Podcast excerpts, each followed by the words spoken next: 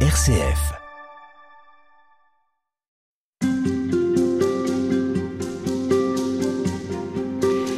Y a peu de livres qui semblent aussi désuets que celui de l'introduction à la vie dévote écrit par saint François de Sales. Et étonnamment, il y en a encore moins qui répondent aussi bien aux questions de notre époque. Un paradoxe dont vous ne vous lassez pas, Père Michel Tournade, bonjour. Oui, bonjour. Vous êtes euh, prêtre et curé de paroisse à Annecy. Vous êtes euh, toujours aussi curieux des écrits de saint François, à propos duquel vous publiez votre troisième ouvrage. Et celui-ci est intitulé Vivre les béatitudes avec François de Sales, publié aux éditions Salvatore. Alors Annecy, c'est la ville qui nous accueille et qui accueille les reliques de Saint François de Sales dans la basilique de la Visitation. C'est à quelques minutes à pied euh, d'ici, mais c'est bien plus que cela aussi. Quel lien entre Annecy et Saint François de Sales et vous-même? Eh bien, euh, d'abord, je suis au de Saint-François de Sales, je suis religieux, donc, euh, et dans l'esprit de cette pensée, de cet humanisme de, de Saint-François de Sales. Voilà, et puis Annecy, ben, évidemment, a été très marqué par euh, la présence de, François de Sales, euh, je dirais aussi bien au niveau religieux que au niveau humain, tout simplement. Alors vous proposez de relire Saint François de Sales à partir de, son livre Introduction à, à la vie dévote. C'était devenu pratiquement un best-seller, on pourrait dire aujourd'hui. Qu'est-ce que la dévotion pour Saint François de Sales? Parce qu'aujourd'hui, c'est presque rédhibitoire, la dévotion. Ça parle peu et pourtant, il y a un véritable sens à ce mot. Oui, euh, je pense un peu à cause de Molière et des faux dévots. Hein, on a tous en, tête euh, Tartuffe.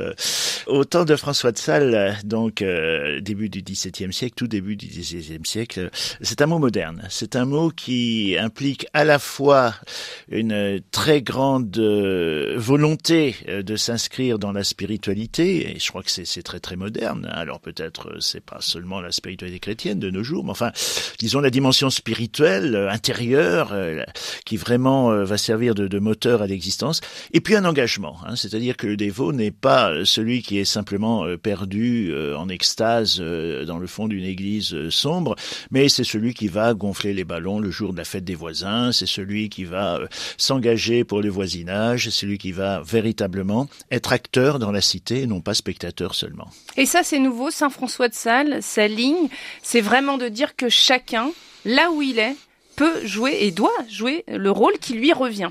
Oui, parce que le dévot, euh, c'est quelqu'un qui est en devenir de sainteté. Alors ça, ça fait peur. Ça amuse François de Sales d'ailleurs.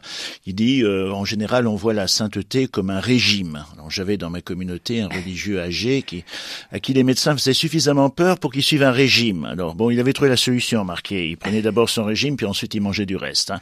Mais euh, disons que c'est pas un régime. Euh, euh, la sainteté, c'est une réponse à une découverte fondamentale que donne François de Sales, que l'on est aimé par Dieu avec ce que l'on est, et non pas ce que l'on devrait devenir ou que ce, ce que l'on est censé être, mais avec ce que l'on est.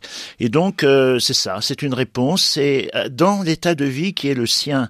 Donc, c'est la sainteté de la porte d'à côté, comme dirait le pape aujourd'hui, hein, c'est-à-dire là où nous sommes, nous sommes en chemin de, sainteté.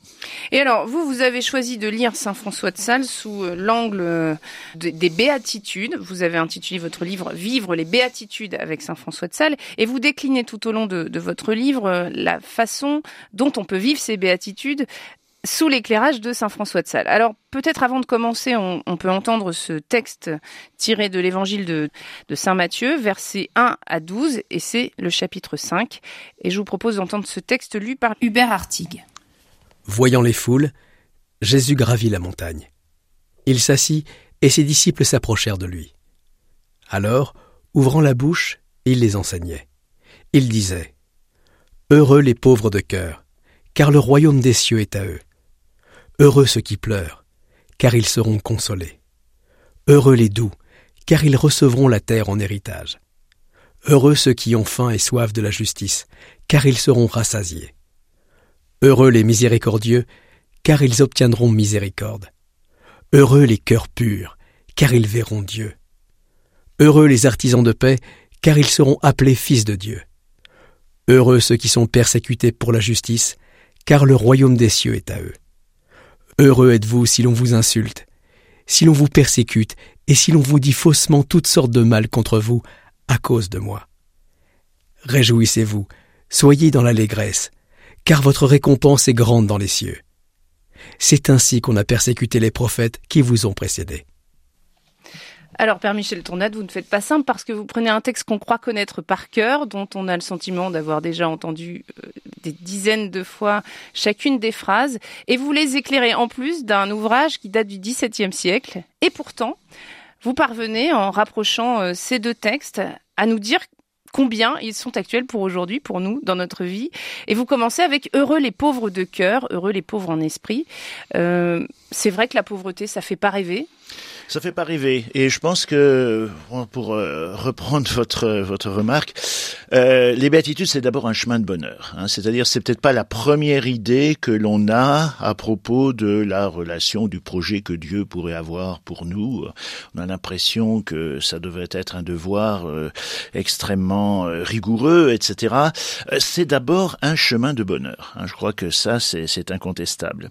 Alors on peut reprendre effectivement hein, cette première béatitude qui parle de pauvreté, mais de pauvreté en esprit. Alors voilà, euh, je citais dans, dans mon ouvrage euh, un classique, n'est-ce pas, euh, Astérix, qui fait intervenir Triple Patte, un, pirate un peu inspiré, qui fait des citations latines, quelquefois évangéliques d'ailleurs, et qui traduit ceci bienheureux les pauvres d'esprit, parce qu'il regarde un de ses collègues qui est vraiment un imbécile d'ailleurs. Voilà.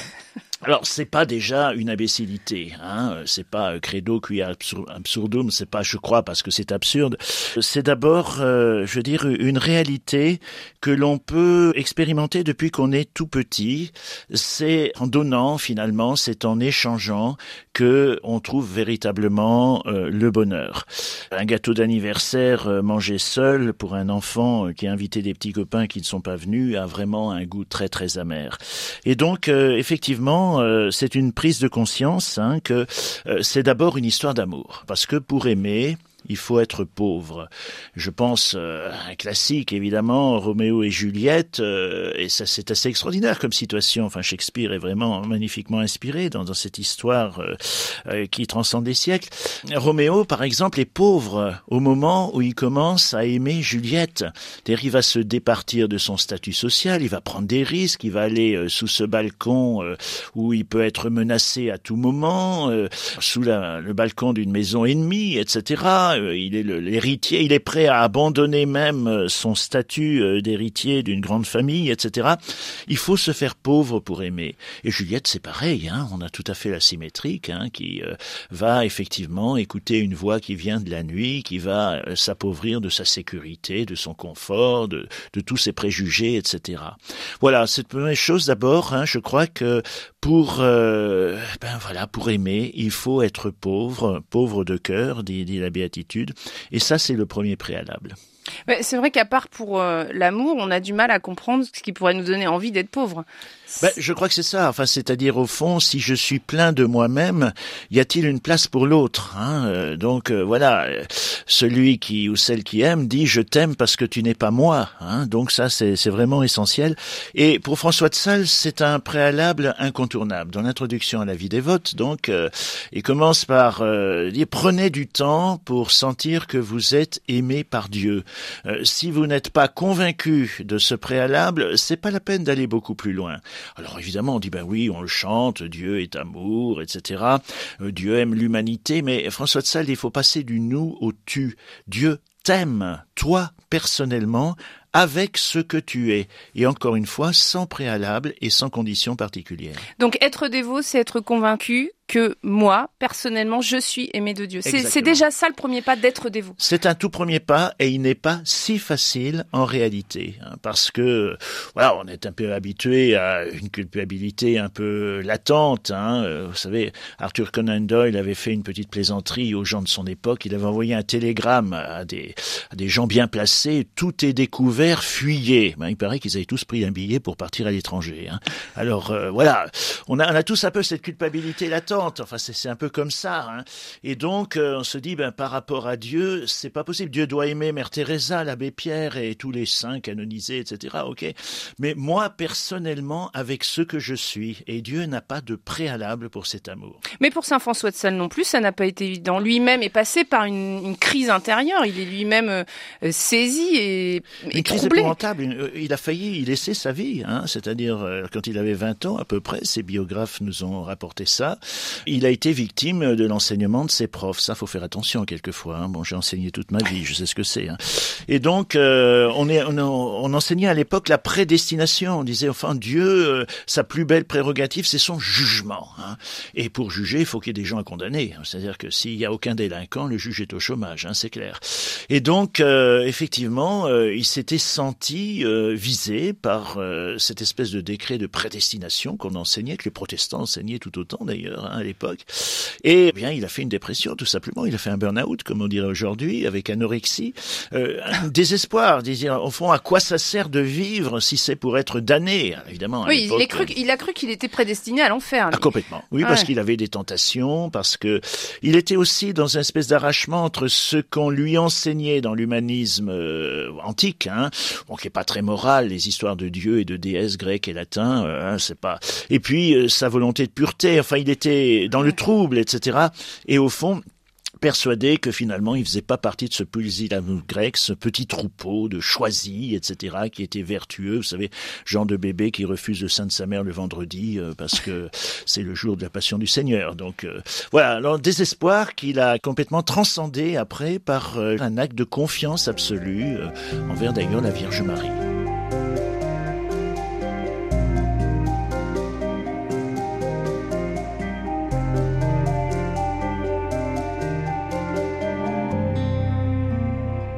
Alors on découvre avec vous ce que veut dire la vie dévote drôle de mots qui semble tout poussiéreux et pourtant, comme vous le disiez dans cette précédente émission, la dévotion c'est d'abord se savoir aimer de Dieu, Oui. mais c'est aussi apprendre l'engagement. Qu'a à nous dire Saint François de Sales? Ben, c'est forcément une, réponse. Enfin, c'est-à-dire qu'au fond, c'est à partir euh, de ce préalable que euh, une réponse euh, est attendue, mais encore une fois avec ce qu'on appelle le devoir d'État. Alors, le devoir d'État, ça sonne pas très bien. Les devoirs, ça nous rappelle l'école, hein, les corrections et les mauvaises notes. Mais Devoir d'État, c'est-à-dire, c'est au fond notre vocation propre. On a tous quelque chose à vivre, à exprimer de cette aventure courte qui est notre existence humaine. Et donc, euh, c'est là que la réponse est attendue, que nous pouvons, euh, bien, je dirais, euh, agir d'une façon particulière, non pas forcément en faisant des choses extraordinaires. hein. François de Sales s'en amuse un peu. Il dit souvent, on voit la sainteté en forme de, de rupture. Il faudrait que je quitte tout et que j'aille soigner les lépreux au Zimbabwe. Donc, ce serait magnifique, etc. Puis je le ferai pas. Enfin, donc, euh, je vais toujours être dans cette frustration de n'avoir pas été un saint.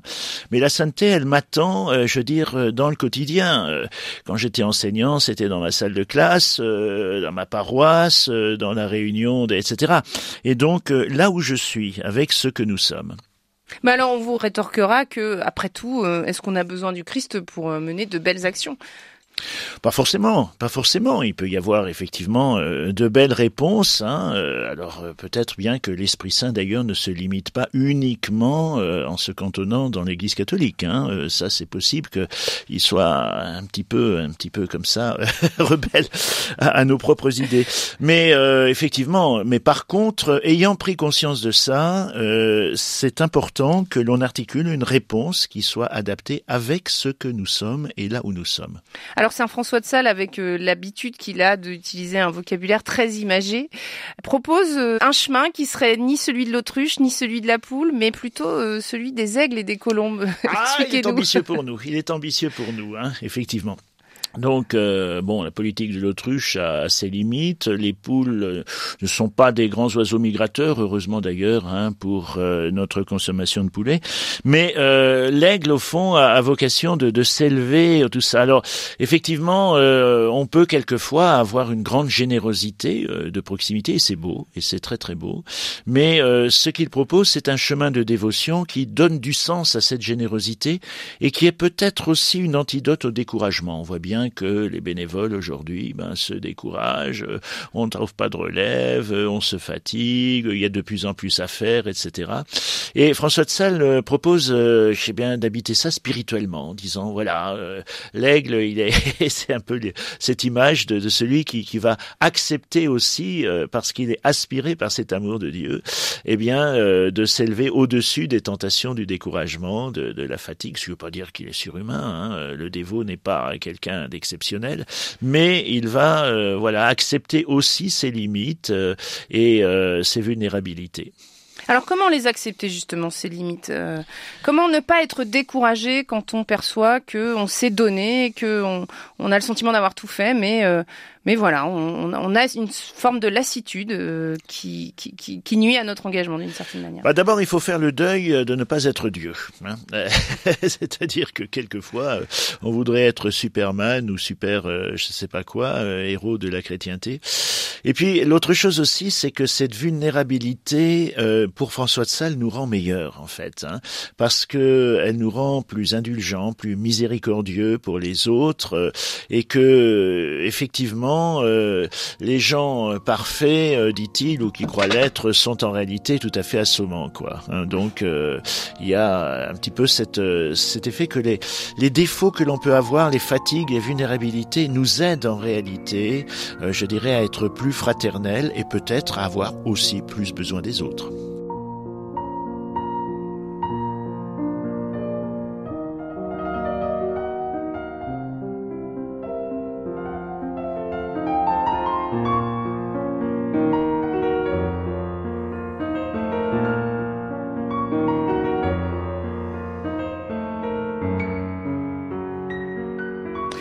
Avez utilisé l'expression tout à l'heure du projet de Dieu sur nos vies. C'est une expression qui peut être effrayante euh, parfois, qui peut donner le vertige. Euh, comment comprendre le projet de Dieu? Est-ce que c'est déjà dessiné? Non, c'est pas de la prédestination. François de Sales, euh, très farouchement, s'est opposé à toute doctrine de, prédestination. c'est plutôt, je veux dire, ce rêve de Dieu, mais qui va toujours respecter infiniment notre libre arbitre. Hein. C'est pour François de Sales, c'est très clair. Dieu mendie notre réponse. Hein. Euh, il n'est pas celui qui défonce la porte, mais celui qui se fait mendiant et dit, eh bien, si tu veux, euh, j'ai besoin de toi. C'est un petit peu Jésus qui demande à la Samaritaine, donne-moi à boire. Hein. Donc, euh, il ne dit pas, voilà, je vais tout de suite t'expliquer une doctrine sur l'eau de la vie éternelle. Non, j'ai d'abord besoin de toi. Hein. Alors justement, ça fait écho à une expérience que vous avez pu mener avec des jeunes lycéens euh, qui, eux, n'attendaient peut-être pas vraiment de savoir ce que Dieu attendait d'eux, mais que vous avez embarqué à Lourdes. Euh, qu'est-ce qui se passe quand on ne sait pas toujours que Dieu peut avoir bien euh, un projet pour nous, comme vous disiez? Voilà, c'était des, jeunes de, première, donc lycée polyvalent, donc c'était des jeunes technologiques en fait, hein, tous garçons d'ailleurs et euh, à qui j'avais proposé, puisque j'étais enseignant dans leur classe, euh, euh, d'assurer un service de brancardage en temps scolaire d'ailleurs, hein, ça servait de, de, stage. Et alors ils ont regardé un petit peu ce qui était lourd. Certains m'ont dit mais c'est pas un peu cateau quand même lourde. dit oui ça c'est un peu cateau. Moi on va pas quand même pas aller à des messes, c'est pas notre truc, etc. Je dis mais c'est pas le, le, point de vue. ce que l'on va faire c'est de se mettre au service des personnes malades et handicapées et vous verrez que vous allez recevoir beaucoup plus que vous allez donner bon, ils croyaient plus ou moins que c'était des braves types. Enfin, ils acceptent de le faire. Et le premier soir, après un service impeccable, euh, donc euh, j'ai ben on va aller boire euh, un pot. voilà, à Lourdes, ça manque pas de bar d'ailleurs. Hein, c'est un des seuls endroits où les bars sont remplis de bonnes sœurs d'ailleurs. Et donc euh, disons, on préfère aller euh, donc euh, retourner à l'hôpital, euh, l'accueil où sont les, les, malades, parce que ils nous ont demandé de venir leur chanter quelque chose. Mais on a un problème, c'est que on ne sait pas quoi leur chanter. Le répertoire qu'on a, c'est peut-être pas très adapté. On dit oui, en effet. Oui. Alors, est-ce que tu pourrais C'est-à-dire plutôt des chants. Ouais, des chants de rugby, de, de, foot, enfin voilà, ou bien des, un peu des chants de corps de garde aussi. Hein. Et donc, alors ils disent, est-ce que tu pourrais nous apprendre, je sais pas, une chanson là qu'on chante après la, meuf qui est dans le rocher là. Quoi là? Ah la Vierge Marie, oui, d'accord. Et alors, euh, donc, euh, voilà mes gaillards qui, alignés le long du Gave, apprennent à, deux voix euh, Toi Notre-Dame ». Ça, faut, faut, le faire quand même. Il y en a un qui me dit « Tu racontes pas ça au lycée, hein, s'il te plaît hein. Donc voilà. Et alors, ils, ont, ils ont chanté ça d'une façon touchante, avec conviction. Bon, c'est peut-être pas extrêmement harmonieux, mais enfin, c'était... Voilà, et ça a beaucoup plu aux malades. Alors, je m'arrêtais un petit peu là-dessus en disant, au fond, pourquoi est-ce qu'ils ont fait quelque chose qu'ils n'imaginaient absolument pas faire Apprendre pour des garçons un cantique religieux à la Vierge Marie qu'on chanterait à. Moi, c'est vraiment inconcevable et, c'est irracontable au lycée, ça. Mais pour parce que euh, il y avait ce regard des malades sur eux et j'y vois cette dynamique vertueuse hein, que décrit saint François de Sales. Et au fond, si j'accepte ce regard de Dieu sur moi, eh bien, je serai surpris de la réponse que je pourrais articuler, que je pourrais poser. Et effectivement, ça, ça invite à se dépasser et à faire voilà quelque chose qui est quelquefois parfaitement inattendu.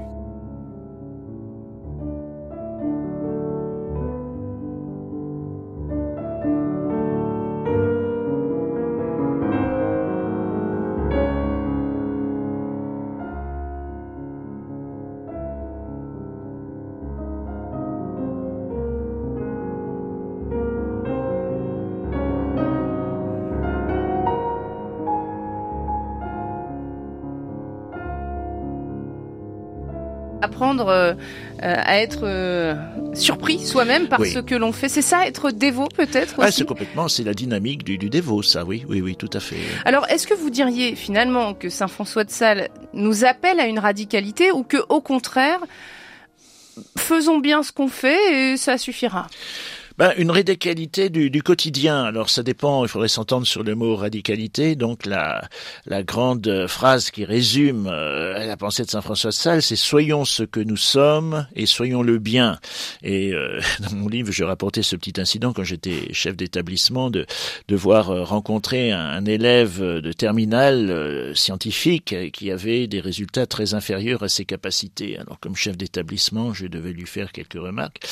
Et alors il me m'écoute gentiment d'ailleurs, avec un demi-sourire un peu inquiétant, et puis à la fin il dit mon père, alors ça c'est toujours inquiétant quand ils disent mon père, vous savez. Il dit voilà, euh, J'applique la pensée de Saint François de Sales que vous avez eu la bonté de nous enseigner. Soyons ce que nous sommes et soyons le bien. Je suis paresseux, je suis bien. Hein. Alors c'est pas tout à fait comme ça. On s'en est expliqué d'ailleurs hein, euh, que j'entendais la, phrase de, François de Sales, c'est-à-dire que c'est dire au fond euh, la radicalité, elle se fait avec ce que l'on est. C'est-à-dire il s'agit pas de quitter euh, femme et enfant si on est marié pour aller vivre dans une grotte à Saint-Germain-de-Taloir, mais il s'agit véritablement euh, de vivre euh, fort, je veux dire, euh, avec conviction, avec une très grande qualité, notamment dans les relations qui peuvent se tisser, mais à notre quotidien, quel qu'il soit. sauf peut-être si on est tueur pour la mafia, là, faut peut-être revoir un peu les choses. Mais enfin, a priori, il n'y a pas énormément de gens qui pratiquent ce genre de métier. Donc vivre à fond. Vivre à fond, oui.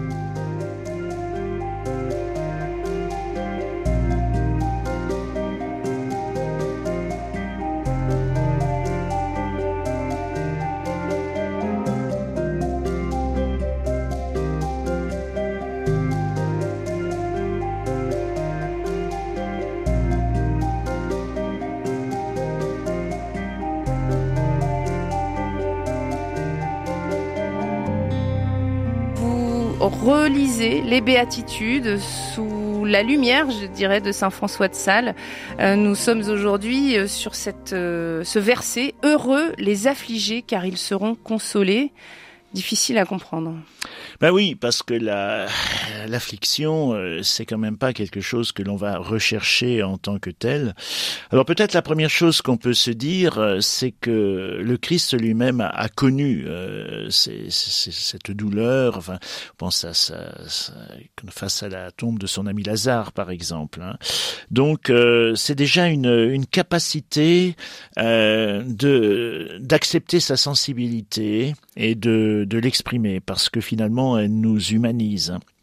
Et euh, cette Thérèse d'Avila qui, qui disait euh, à Dieu, euh, si tu, parce qu'elle avait toujours toutes sortes de, malheurs physiques, etc., de douleurs, si tu traites ainsi tes amis, c'est pas étonnant que tu en aies si peu. Hein, voilà.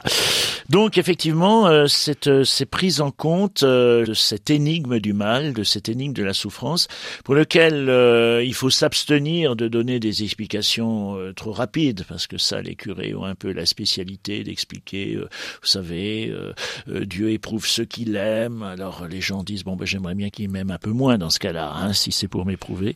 Oui, on a vite fait euh, d'être maladroit aussi dans ces moments. Très maladroit. Il y avait un, cardinal mourant, cardinal de Paris, qui disait euh, il, il, souffrait une agonie épouvantable et une de ses dernières phrases c'était dites au prêtre d'arrêter de parler de la souffrance. Bon, et alors euh, il y a euh, pour François de Sales euh, eh bien un combat spirituel, hein, c'est-à-dire qu'au fond un engagement dans voilà dans notre spiritualité, c'est pas juste une sorte de, de, consolation, un matelas confortable qui nous garantirait contre toutes les épreuves, mais il y a ce, ce combat d'un rapport très particulier avec la souffrance, la mort, l'épreuve, l'affliction, etc., qui est un combat gagné d'avance parce que le Christ ressuscité. Donc euh, François de Sales euh, va développer euh, cette thématique qui est assez fréquente à son époque d'ailleurs, du combat spirituel, hein, qui l'emprunte à un auteur italien qui s'appelle Scupoli. Et donc dire au fond, oui, le dévot est quelqu'un qui combat, et c'est un combat qui n'est pas simple, qui n'est pas simple, mais qui est nécessaire et qui est au fond absolument indispensable pour un chemin de bonheur. C'est-à-dire qu'on peut pas éluder ce, ce combat-là, hein, ce combat spirituel. Hein. Oui, parce qu'il est peut-être gagné d'avance. On peut être convaincu que la résurrection aura le dernier mot ça n'empêche pas qu'on a une épreuve à traverser, on a une maladie à vivre. Et... Complètement, complètement. Et, et, François de Sales on est parfaitement conscient, lui qui avait une très très grande sensibilité. Hein. Donc, euh, quand euh, un des enfants de Jeanne de Chantal était décédé, euh, très jeune, il a marqué une, une, souffrance et dit voilà, je suis tant homme que rien plus. voilà, c'était son expression à lui. C'est-à-dire, mm. je suis vraiment, bah oui, c'est normal cette humanité. Hein. Le ne pleurez pas parce que, alléluia, il faut croire que l'au-delà est tellement plus beau. Non, ça ça marche pas si facilement que que ça. Hein. Mais euh, pour autant, euh, bien il y a un combat à mener contre l'absurdité. J'aimais bien cette phrase de l'abbé Pierre. Je suis croyant quand même. Mmh. Parce que comment vivre euh, cette ce deuil, comment vivre la mort sans, sans ce sentiment d'être abandonné? Je suis croyant quand même, parfois un peu à l'aveugle. Oui, et puis, euh, je veux dire, le Christ nous rejoint lui-même dans cet abandon. Pensez à Gethsemane, c'est quand même étonnant, c'est vertigineux. Enfin, cette, euh, cette angoisse du Christ euh, à Gethsemane euh, qui vient nous rejoindre jusque dans ces profondeurs d'un désespoir, de l'abandon. il est là aussi, hein, je veux dire, et c'est pas simplement une belle lumière, alléluia, etc. Il y a, il y a ce ce chemin-là euh, passe aussi par euh, eh bien euh, l'épreuve et ça c'est je dirais inhérent à toute existence humaine. Croire que Dieu nous accompagne qu'on n'est pas seul, c'est ce que va dire saint François de Sales aussi à filoter. Alors on va décrire qui est cette cette filotée parce que saint François de Sales a beaucoup beaucoup beaucoup écrit. D'ailleurs, il est le, le patron des journalistes, mais pas que. Il a une correspondance avec beaucoup de femmes, et notamment avec celle qu'il appelle Philotée. Oui qui lui permet de, de s'exprimer aussi. Voilà, c'est un, voilà, un personnage un peu générique euh, d'une certaine façon, mais c'est aussi quelqu'un qui a existé. Hein. Donc, euh, effectivement, il est une, une, dame bien située dans la société. Elle a une fort belle maison à Annecy hein, qu'on aperçoit encore, euh, etc. donc, il l'invite là où elle est et avec ce qu'elle est hein, à vivre intensément cette relation à Dieu. Faut dire qu'à l'époque, on voyait la relation à Dieu essentiellement dans le cloître, c'est-à-dire que au fond, à moins d'être religieuse ou religieux, et malheureusement, euh, celles et ceux qui sont canonisés sont très souvent des gens qui portent l'habit religieux. Alors j'ai rien contre évidemment, ce sont des gens admirables, on, en convient parfaitement, mais quel dommage de ne pas canoniser des couples par exemple. On commence très timidement à le faire et ça serait je pense une très belle idée euh, qui honorerait Saint François de Sales. Dire qu'au fond euh, Philoté, eh bien c'est une femme dans le monde hein, qui a des soucis d'élégance, qui a des soucis de paraître, qui a des soucis de, de tenir son rang parce qu'elle a un certain nombre de responsabilités, même si les femmes mais on avait moins à l'époque, etc. Et donc euh, c'est là euh, qu'il veut la guider sur son chemin de sainteté.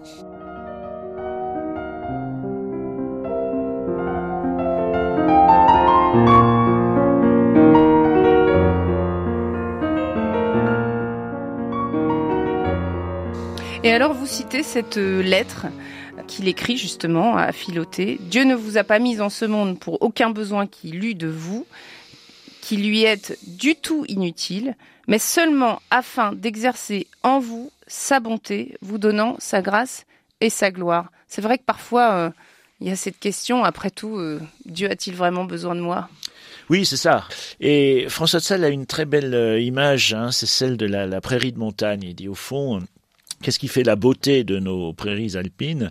Eh bien, c'est la diversité des fleurs qui, qui, composent un tapis végétal magnifique au printemps.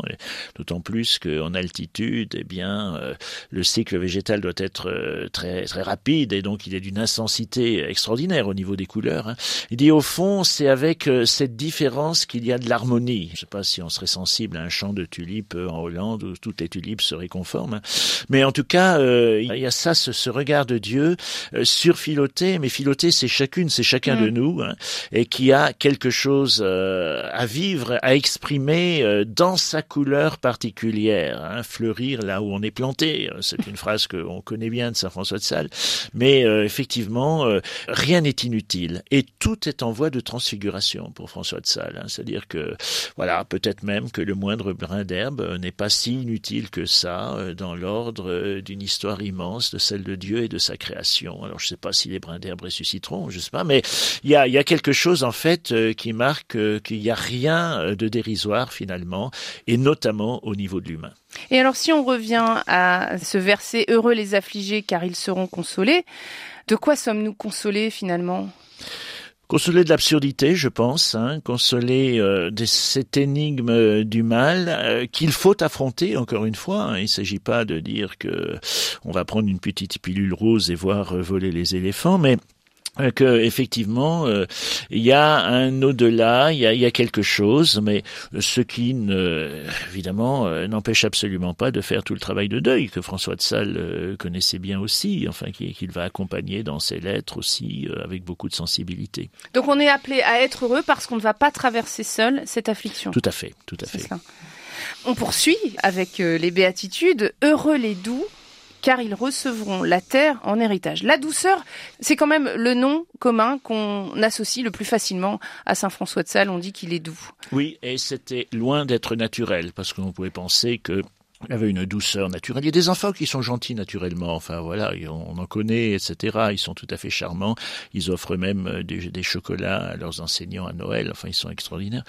Mais euh, François de Sales est un violent, est un violent, véritablement. Hein. C'est-à-dire, par exemple, il y a des traits de sa petite enfance euh, qui sont assez caractéristiques. Il était d'une intransigeance, étant enfant, qui était incroyable. Son père était un officier retraité de, l'armée de Savoie. Et il, il accueillait une fois un château familial euh, un ancien collègue, euh, etc., qui était devenu protestant. Et, le gamin, mais il était encore tout petit, hein, trouve inconcevable que son père accueille un protestant. Donc il a un petit fanatisme d'enfance. Alors il prend un gourdin et il se précipite sur les poules en criant sus aux hérétiques. Oui, c'est sympathique comme accueil hein, pour pour l'inviter. Hein. Mais euh, donc, un petit garçon colérique qui deviendra un adulte colérique ou pas Alors? Eh ben, quelle est la suite de l'histoire? Justement, il a eu besoin de lutter contre cela. Et il le dit d'ailleurs, euh, il l'affirme dans un certain nombre de ses, correspondances et de ses ouvrages, dit c'est un combat constant. Et alors il dit, se faire un petit peu attention à ça parce que quelquefois on retombe, il savait qu'il euh, qu'il pouvait retomber assez facilement, et après ça on se met en colère de cette mise en colère. Hein. Donc euh, il y a hum. tout un cycle effectivement. Alors il fait tout dans l'introduction à des votes, c'est amusant d'ailleurs, il fait un monologue. Il dit, je me suis mis en colère pour une bêtise et je devrais me dire mais quelle honte tu es vraiment un affreux, tu es maudit par Dieu, etc. Tu, tu devrais être vraiment faire une pénitence épouvantable. Il mais c'est pas ça qu'il faut que je me dise. Ben voilà, mon pauvre cœur, tu es encore tombé en colère. Euh, voilà, tu es encore retombé. Mais allez, relève-toi maintenant. Hein. C'est pas très étonnant quelquefois qu'on retombe parce qu'on est ainsi fait. Mais euh, tu vas maintenant prendre les moyens euh, et anticiper de façon à ce que ça se reproduise pas. Ne pas se mettre en colère de se mettre en colère, par exemple. Mmh. Et alors, parmi les moyens de ne pas se mettre en colère, il explique que les premières minutes sont cruciales. Oui, complètement. Donc, il y a une maîtrise. Alors, ça c'est intéressant d'ailleurs parce que quand euh, on baptise un bébé, par exemple, on demande à la famille renoncez-vous au mal unanimement, tout le monde dit oui, bien sûr, personne ne rêve de vivre le mal, surtout auprès d'un petit enfant qu'on va baptiser. Renoncez-vous à ce qui conduit au péché ou ce qui conduit au mal. On dit, c'est pareil. Non, c'est pas pareil. Parce que ça, on peut quelquefois un peu plus euh, interagir là-dessus. Quelquefois, une fois qu'on est parti dans une colère, on peut plus rien rattraper. C'est comme une route, euh, c'est une voiture sur une route verglacée. Hein.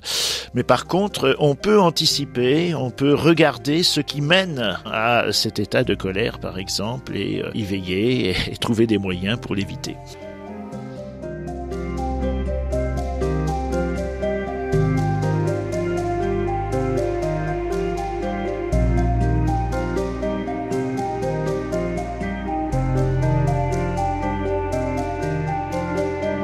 Michel Tournade. Vous êtes euh, l'auteur d'un ouvrage Vivre les béatitudes avec François de Sales dans lequel euh, vous vous attardez sur euh, le caractère doux de Saint François de Sales. C'était pas tout à fait naturel, mais c'est quelque chose sur lequel il a passé du temps et il a aussi cherché à comprendre comment cette douceur pouvait être synonyme d'action aussi. Oui, complètement. D'engagement, oui. D'engagement, voilà. Et pas forcément de mollesse, évidemment. Ah non, non, non. Doux ne, ne rime pas avec mou. Absolument pas, oui.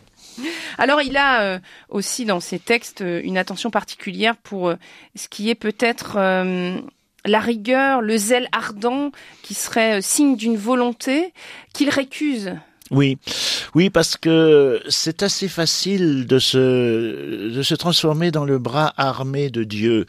Un petit épisode que j'ai vécu, c'était pendant les Journées mondiales de la jeunesse, et au moment où le père Hamel a été euh, égorgé, donc un évêque nous a expliqué, il y avait euh, des centaines de, jeunes Français qui étaient là, nous a expliqué les choses et euh, nous a parlé du pardon. Et je me rappelle d'un jeune qui s'est levé, coupe un peu militaire, n'est-ce pas, et dit voilà, ben, c'est peut-être ça suffit cette mollesse, ce caractère un petit peu féminin de, nos réponses.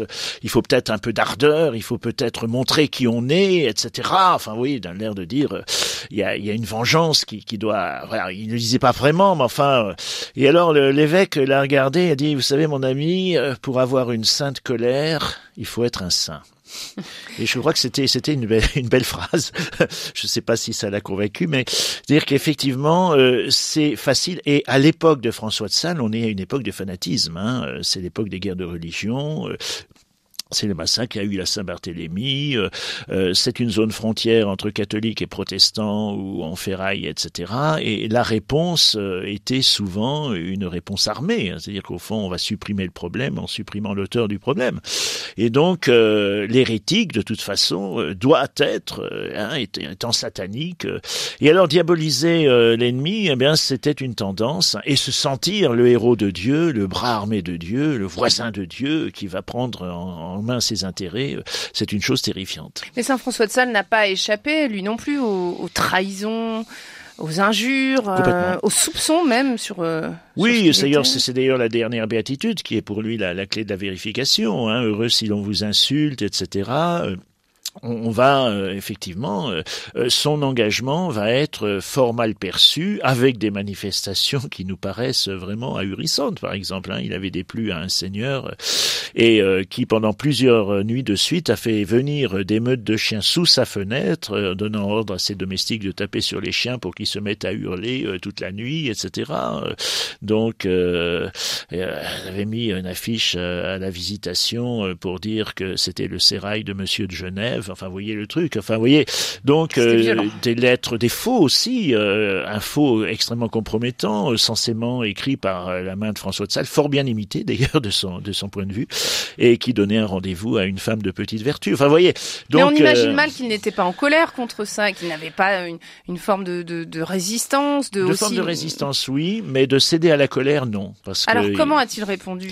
Ben, avec énormément de patience. Du coup, il a développé cette patience. Par exemple, pour ce, ce faux en écriture, euh, il a, il a éclaté de rire c'est vraiment très bien imité. Voilà. Et puis il y avait euh, un de ses amis qui disait mais moi je vais provoquer en duel celui qui a fait ça. Il dit moi je te l'interdis, je te l'interdis. Hein. Donc il n'est pas question, etc. Euh, la vérité finira par euh, se triompher d'elle-même, mais c'est certainement pas en agissant avec violence. Hein. Et pour l'histoire des chiens, ses domestiques voulaient être violents. Il a dit non non, vous savez, ils ont beaucoup plus froid que nous. Hein. Ils sont dehors, etc. Ils finiront bien par s'arrêter. Mais c'était comme ça, d'accepter, enfin de ne pas pas entrer dans ce cycle de de violence hein, bah, que le Christ lui-même récuse. Hein, je veux dire, dire au fond, la violence alimente la violence et justifie finalement cette violence initiale. Hein. C'est comme ça que ça marche. Donc être convaincu que la vérité aura le dernier mot. Oui, oui, oui. C'est une question aussi de patience. On évoquait tout à l'heure le, combat de ce jeune homme qui monte un peu au créneau en disant qu'il faut, c'est une forme d'engagement aussi de, de, de dire ses convictions. Euh, Saint François de Sales ne met pas, met sur le même plan justement les, les, combats pour les grandes causes et puis les petits combats qu'on a tous euh, au quotidien. Et au contraire, il dit que peut-être il faut commencer par ces petits oui, combats. tout à fait, tout à fait.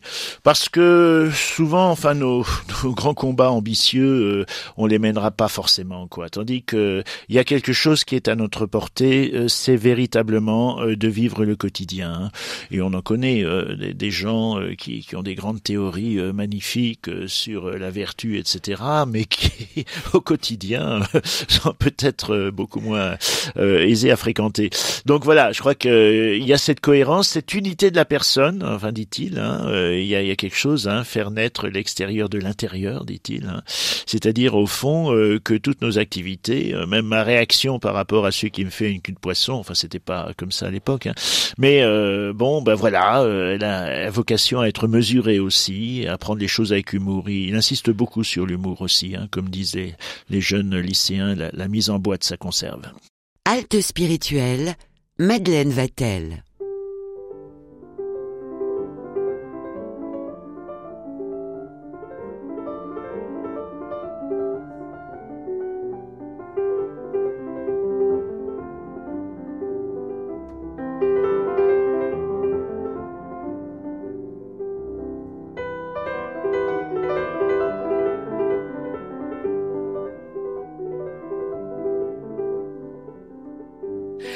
Parce que on, fait face aussi à nos limites. On, est énervé de nos limites, de ne pas pouvoir justement euh, mener ces petits combats. Il y a, une forme de, bah, de dégoût de notre médiocrité aussi oui, l'énervement, notre énervement n'est pas une bonne idée, dit-il. c'est ça. C'est aussi ça qu'il faut combattre, etc.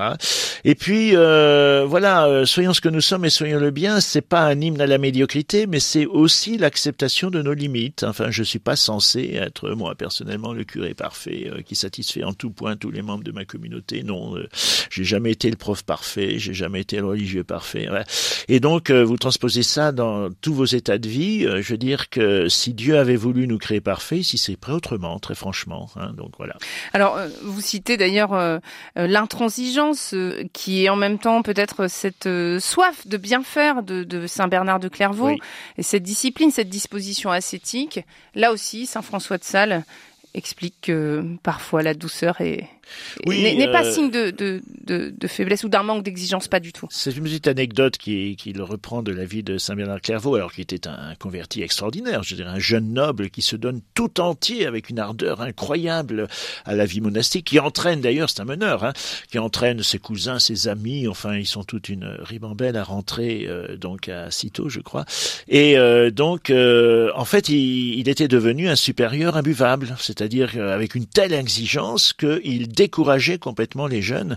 Et François de Sales raconte que Dieu lui-même a dû lui apparaître en rêve pour lui dire de se calmer un peu, d'avoir une attitude qui n'était pas celle de la désespérance, hein, parce que lui-même euh, s'appliquait une rigueur sans doute euh, tout à fait exemplaire, mais euh, qu'il imposait aux autres d'une façon épouvantable, enfin qu'il est qu'il est démoralisé complètement. Il dit non, c'est pas comme ça qu'il faut faire.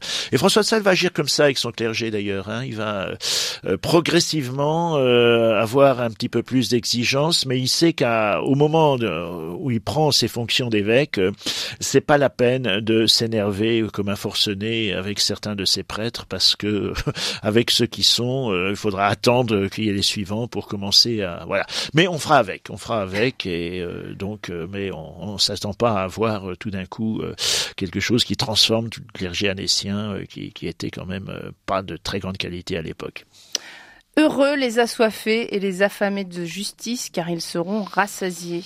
Là aussi, vous vous arrêtez sur cette béatitude, euh, notamment avec une question sur euh, laquelle Saint François de Sales se penche lui aussi, c'est la médisance. Alors ça, c'est quelque chose euh, qu'il a beaucoup. D'abord qu'il l'a concerné lui, il s'est trouvé euh, aux prises de, de, de, certaines calomnies. Des euh, fake news, comme on dirait aujourd'hui. Mais aussi parce que, de façon plus générale, plus quotidienne, la moquerie, euh, la fausse gentillesse, euh, tous, tous nos propos qui enferment les autres dans leur réputation, c'est quand même un peu la plaie de, de, de du quotidien. Ben oui, qu'avoir le succès du dîner des cons, hein c'est-à-dire qu'au fond, sous un Ou caractère... des émissions de Cyril Hanouna. ouais, peut-être, oui. Euh, sous un, un, aspect un peu plaisant, c'est peut-être assez bien dans le caractère français d'ailleurs. Hein euh, donc, euh, ben c'est un peu acéré en fait. Hein et, et alors, François de Sales dit d'avoir une vigilance là-dessus. C'est intéressant parce que François de Sales n'est pas celui qui est dans l'ordre du permis et du défendu. Euh, c'est pas permis de faire ça, etc.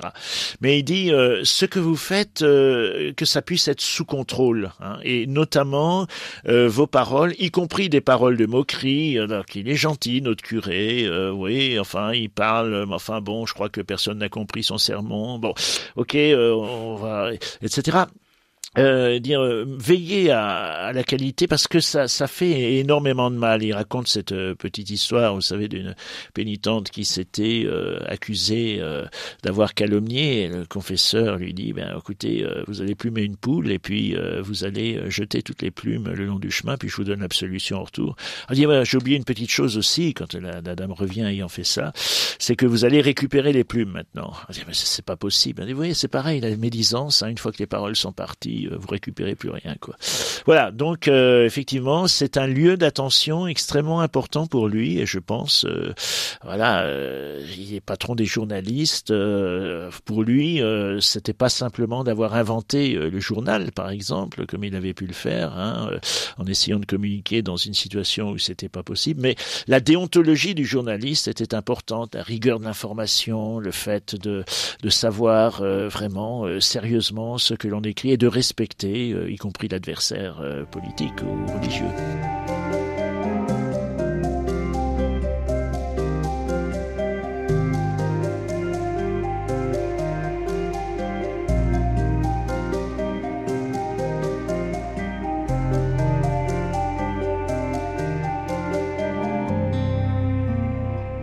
On s'arrête sur ce verset Heureux les cœurs purs, car ils verront Dieu. Est-ce que l'un de nous a un cœur pur? Alors qui verra Dieu si c'est pas le cas? Alors c'est pas un état, c'est un projet. C'est-à-dire que voilà, même l'enfant ne naît pas forcément avec un cœur pur. Hein. On connaît tous des petits enfants qui prennent plaisir à arracher patte par patte tout pour une sauterelle, etc. Donc euh, effectivement, euh, c'est un devenir, c'est un, projet que Dieu a pour nous et qui pour François de Sales euh, bien s'inscrit dans la fréquentation et notamment la fréquentation de l'Eucharistie. Hein. C'est-à-dire que voilà, il, au fond, il y a quelque chose qui nous transforme. Il a une image assez amusante d'ailleurs. Il disait les, les lièvres des montagnes euh, deviennent blancs en hiver, ce qui est exact. Hein, euh, mais il dit c'est parce qu'ils mangent de la neige et donc ça les voilà. Bon, c'est pas tout à fait scientifique tout ça. Bon, enfin voilà. 17e. Voilà. Mais oh, c'était emprunté à Pline en plus. Mais euh, je crois qu'effectivement euh, il y a vocation à purifier euh, toujours davantage euh, son cœur et notamment le rapport à l'Eucharistie qu'il décline est, intéressant parce que on pourrait dire, euh, voilà, bon bah il y a des conditions requises pour l'Eucharistie. Alors il dit quelque part, euh, il y a deux deux types de personnes qui peuvent communier, euh, ceux qui sont parfaits, bon c'est clair, et ceux qui ne le sont pas. Ah, bon ça ça étend un peu le champ quand même, hein. parce que justement l'Eucharistie est à voir comme plutôt des vitamines spirituelles. Il n'emploie pas exactement ce terme-là, hein, de viande, il dit, hein, c'est de nourriture dans le sens du 17e, mais c'est pas du tout euh, quelque chose que l'on mérite, qui serait le, couronnement d'une vertu, mais véritablement une aide qui nous est donnée et qui peut justement euh, nous apporter cet idéal d'un cœur euh, plus pur.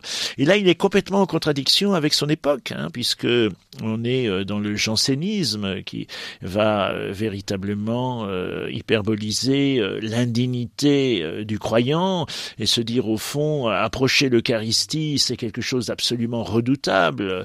Donc Port-Royal écrit de la, de la fréquente communion, mais c'est justement pour dire qu'il faut pas fréquemment communier et que on cite en exemple une religieuse janséniste de Port-Royal qui n'avait pas communié pendant des années. On disait elle est magnifiquement vertueuse parce qu'au moins elle a compris qu'il fallait pas s'approcher. C'est un blasphème de s'approcher avec impureté de l'Eucharistie, enfin, etc.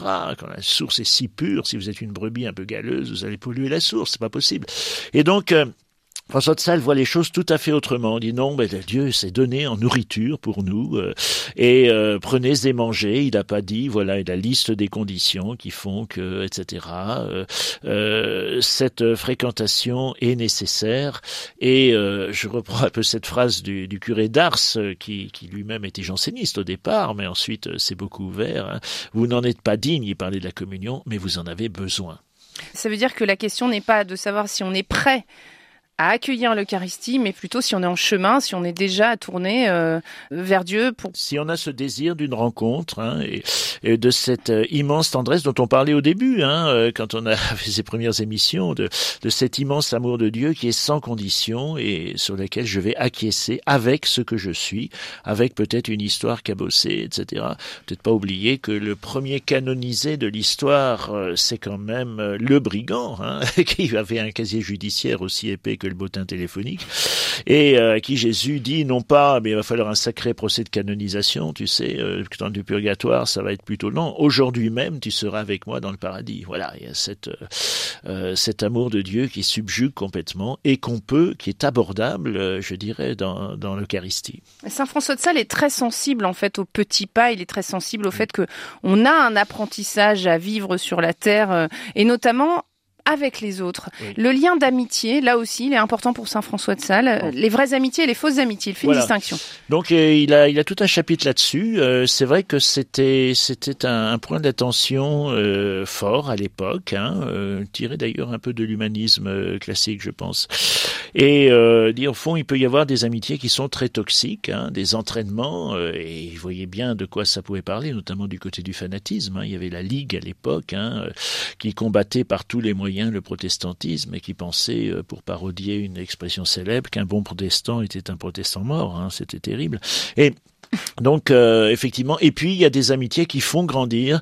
Et François de Sales, euh, vraiment, est un homme d'amitié. Hein, D'ailleurs, pas du tout dans une dimension qui est sexualisée, comme on l'imagine beaucoup aujourd'hui mais qui n'a pas peur d'ailleurs d'expressions euh, qui pourraient être mal interprétées éventuellement euh, par des gens malveillants euh, sur cette capacité qu'il a d'offrir son cœur, de d'accompagner dans l'amitié, voilà, un chemin dans lequel bien on, on, se fait de quelque, enfin il y a quelque chose de positif hein, au niveau spirituel qui peut être échangé.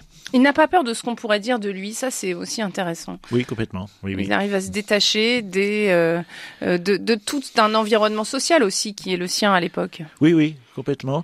Mais peut-être que effectivement il y avait une étonnante liberté d'expression à l'époque que l'on a perdue euh, plus tard et notamment dans l'Église. Pourquoi? À cause du jansénisme, toujours, à mon avis. Bon, c'est bon, le jansénisme n'est pas, pas sans mérite, mais euh, je crois que la, la vision euh, pessimiste, euh, bah, qui est toujours un peu inhérente au spirituel, hein, parce que euh, c'est quand même extrêmement difficile de s'imaginer d'être aimable et d'être aimé par Dieu et sans condition. c'est un peu contre nature. Depuis qu'on est tout petit, on a corrigé nos fautes, on nous a dit que ça c'était pas bien, que si on faisait ça on serait pas aimable, etc. Et d'imaginer euh, un Dieu de miséricorde qui juge pas en fonction de la justice, mais en fonction de ce qu'il est lui, hein, c'est-à-dire euh, miséricorde. Alors évidemment, euh, c'est un peu compliqué et on est toujours un peu, bien, je dirais, avec ce relent de culpabilité dont il est très très difficile de se libérer. Sur cette question du mérite, en fin de compte. Oui. oui. Halte spirituelle, Madeleine Vatel.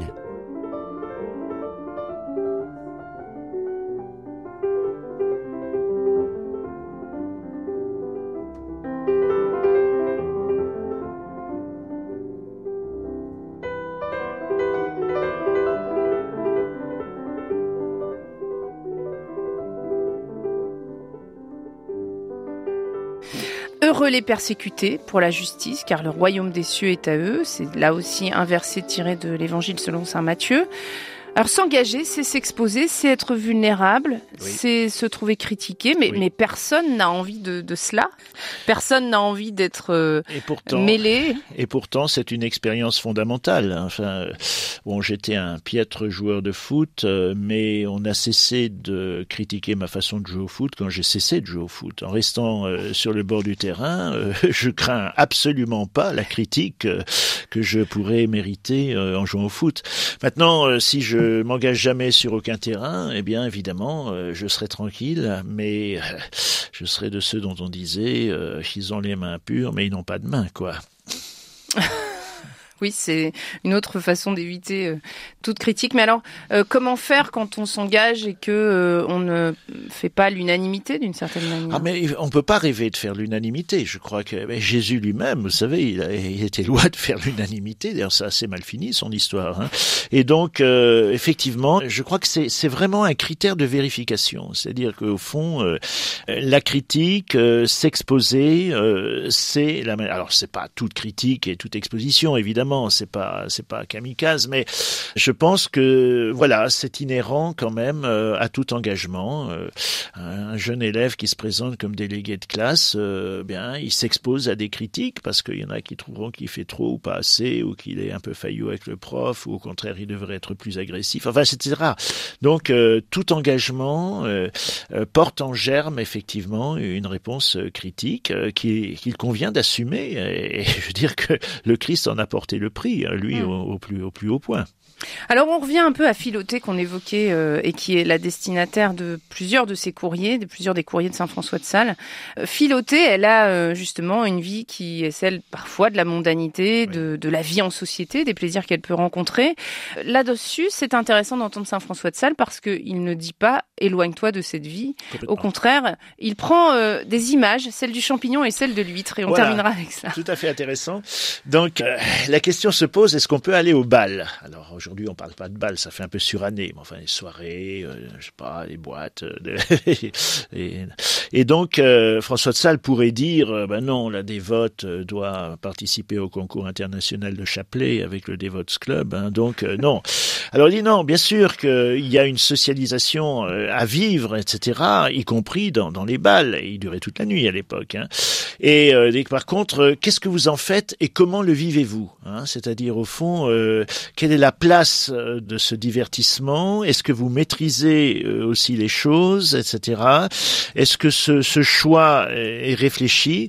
Donc il ne s'agit pas euh, d'être dans l'interdit, mais bien de se dire au fond comment puis-je avoir une colonne vertébrale spirituelle? Comment puis-je vivre les situations dans lesquelles je vais me trouver? Et c'est ça le, le, souci. Et je pense que c'est extrêmement éducatif, hein, plutôt que d'interdire un jeune de sortir et de s'apercevoir qu'il est passé par la fenêtre euh, donc euh, ça, mais dire au fond comment tu vas vivre ça, y compris d'ailleurs ce que tu fais de tes propres erreurs. Hein euh, un jeune qui revient ayant abusé de la boisson, bon, mais qu'est-ce qu'il fait de cette expérience-là? Comment il peut en tirer profit, etc.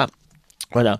Et donc euh, l'image de l'huître, euh, c'est au fond la perle, hein, c'est-à-dire au fond il y a quelque chose de précieux, c'est cette dimension spirituelle en chacun, mais qui n'élude pas le fait de vivre euh, au milieu de l'océan, c'est-à-dire d'un monde, bah voilà, turbulent, d'un monde agité, d'un monde quelquefois corrosif, parce que l'eau de mer pourrait être corrosive pour la perle.